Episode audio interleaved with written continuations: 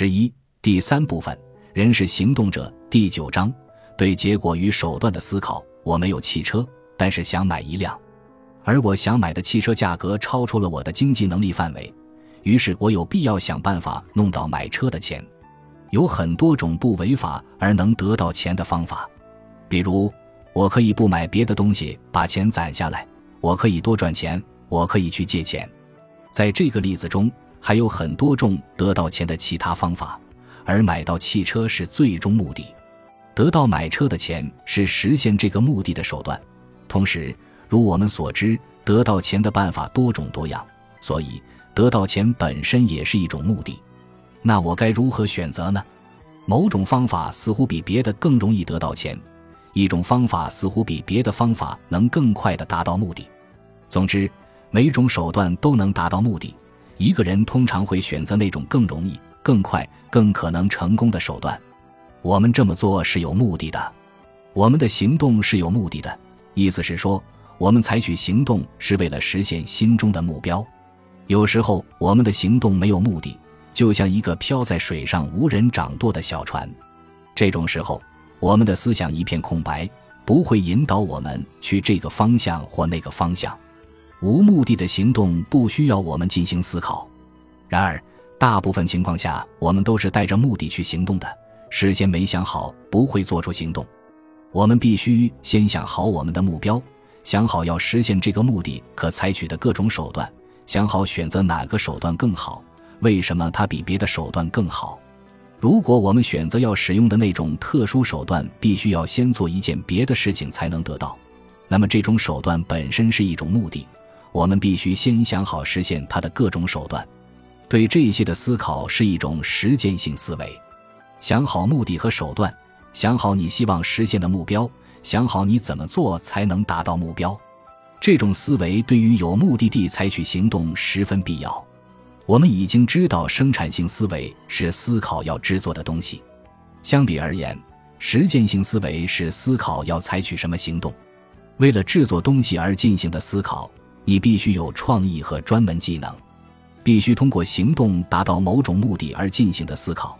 你要有设定的目标和为了实现目标的途径，而且你还必须想好为什么一个途径要优于其他的途径。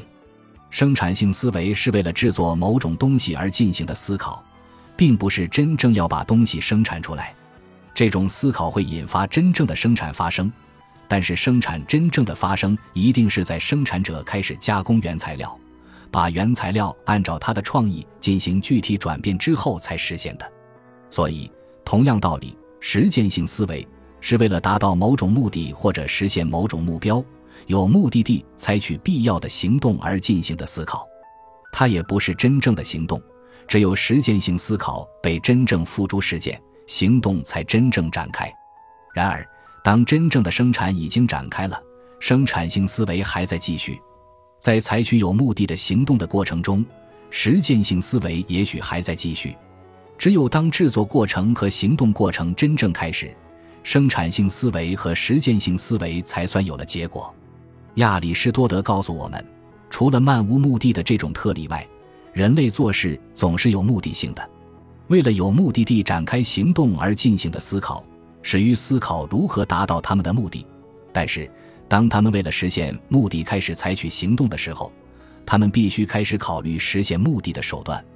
人们做事之前会先想一下目的，但是为了实现目的，就会先想一下手段。我们说，人们总是或者通常是有目的地采取行动。亚里士多德也说，人们之所以行动，是因为想获得某种好处。他把做事的目的视为渴望得到的益处。以他的观点来看，如果说我们做事的目的是因为他会对我们不利，这就是无稽之谈。如果那样，就相当于说，我们要做我们根本不想做的事情。我们认为对我们不利的事，就是我们尽量要避免的事，就不是我们想要得到的事。这是众所周知的常识。我们想要达到目的而采取的手段又如何呢？要达到目的，就是要寻求我们期待的好处。我们为了达到目的使用的手段，就是我们渴望得到的好处吗？是也不是。手段好，并不是因为我们渴望他们，而是因为我们渴望得到和他们相关的东西。由于手段有助于我们实现目标，我们就必须认可手段总是好的吗？当然，只有当手段确实帮助我们实现目标时，他们才是好的。但是，如果他们还造成其他的后果，那么除了达到目的以外，他们还有不受欢迎的理由。还是上面提到的那个买车的例子，我可以通过偷盗来获得我想买车需要的钱，但是偷盗会惹上我不想要的很严重的麻烦。我们所寻求的达到目的的手段，一方面好在他们能让我们实现目的，另一方面又不会让我们遭遇我们不想得到的结果，比如入狱。总结一下，手段也许会成为我们要通过其他手段而去实现的目标。目标也许会成为实现其他目标的手段，这两种结论引发出亚里士多德认为我们不可避免的两个问题：一个问题是，所有的手段都仅仅是手段，不是目标吗？另一个问题是，有什么目标只是目标而不是手段吗？有，就是亚里士多德称之为的终极目标或最终目标，因为除了自己，他们不是任何目标的实现手段。第一个问题也可以这样问：是否有这样的东西？我们渴望得到它，不是因为它本身的原因，而是另有原因。第二个问题，我们也可以这样问：是否有什么东西我们渴望得到它，就是因为它本身的原因，不为别的？亚里士多德认为有纯粹的手段，有既是手段又是目的的目的，也有一些目的是我们追求的唯一目标。而并不想通过他们得到其他别的好处。他这么想的理由如下：如果我们只想得到它本身而不为别的，那么我们的实践性思维就永远不会开始，因为我们已经知道实践性思维始于思考要实现的目标。如果我们想到的所有目标都是下一个目标的实现手段，如果下一个目标仍然是在下一个目标的手段，如此循环下去，没有尽头。实践性思维就永远不可能开始。我们知道，当实践性思维落实到实践中时，我们必须开始思考实现目的的手段。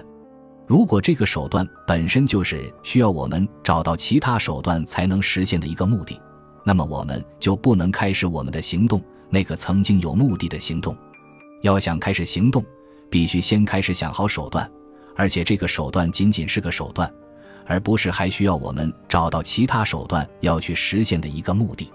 到目前为止，我还只是告诉大家为什么必须要有本身不是手段的目的，即为什么必须要有本身不是目的的手段。如果大家听到我这样说之后，努力回忆自己怎么会没有去想最终目的是什么，就会有实践性思维。这种反应不会让我感到吃惊。如果实践性思维不是始于一种目的，而这种目的本身又是实现其他目的的手段，或者如果你不知道你所寻求的目的就是你最终的目的，你没有其他别的目的，那么你怎么开始实践性思维呢？你这一生毫无疑问的已经进行过很多次实践性思维。那么亚里士多德所说的“人只有头脑中有了一个最终目的时才会有实践性思维”这种说法一定是错的，好像的确是这样。两种方法可以在你头脑中形成一个终极目标，而这两种方法之间的区别会为解决这个问题敞开一扇大门。为了能理解这种区别，让我们先看看我们在学校时学的几何，也是亚里士多德所熟悉的几何学。几何学的第一原理就是你开始学几何的起点，目的是为了演示如何证明几何命题。欧几里得的几何学里，第一原理包括定义。公理和假定，关于定义需要掌握点、线、直线、三角等；关于公理需要掌握整体大于任何部分和与同一个图形全等的图形也互相全等等。另外还要假定。欧几里得提出的假设是为了证明需要证明的命题。公理和假定的区别在于，公理是不能被否定的，你不能不认同它们。比如。你能想出有部分大于它所属的整体的情况吗？但是如果欧几里得让你假设你可以在任何两点之间画一条直线，你也许会愿意做出这个假设。当然，你也不必非得这样去假设。假定不是强制的，它不同于涉及整体和部分关系的公理。公理和假定是几何思维起步的两个不同方面，实践性思维的起步也有不同的方面。正如要用欧几里得的几何证明，就要首先假设欧几里得让你去认可的是对的。所以，在你自己的实践性思维中，你也可以假定某一目标或者目的是最终的，不去问其他的问题了。即使可以问问题，也不问。换句话说，我们大多数人的实践性思维，不是说头脑中已经确定、想好了最终的目的才有的，而是先假设我们有这么一个目标，这个目标至少现在是这样的。就好像这个目标不需要再被质疑。想一下，我们一直在举的那个例子，我们把开车上学或者上班作为目标，要达到这个目标，首先要有车，要有能力买车，有需要买车的钱等，这些都是手段。当然，你会意识到有人会问你为什么你想开车上学或者上班，你的回答会导致另一个为什么，直到你的回答不会再被问为什么。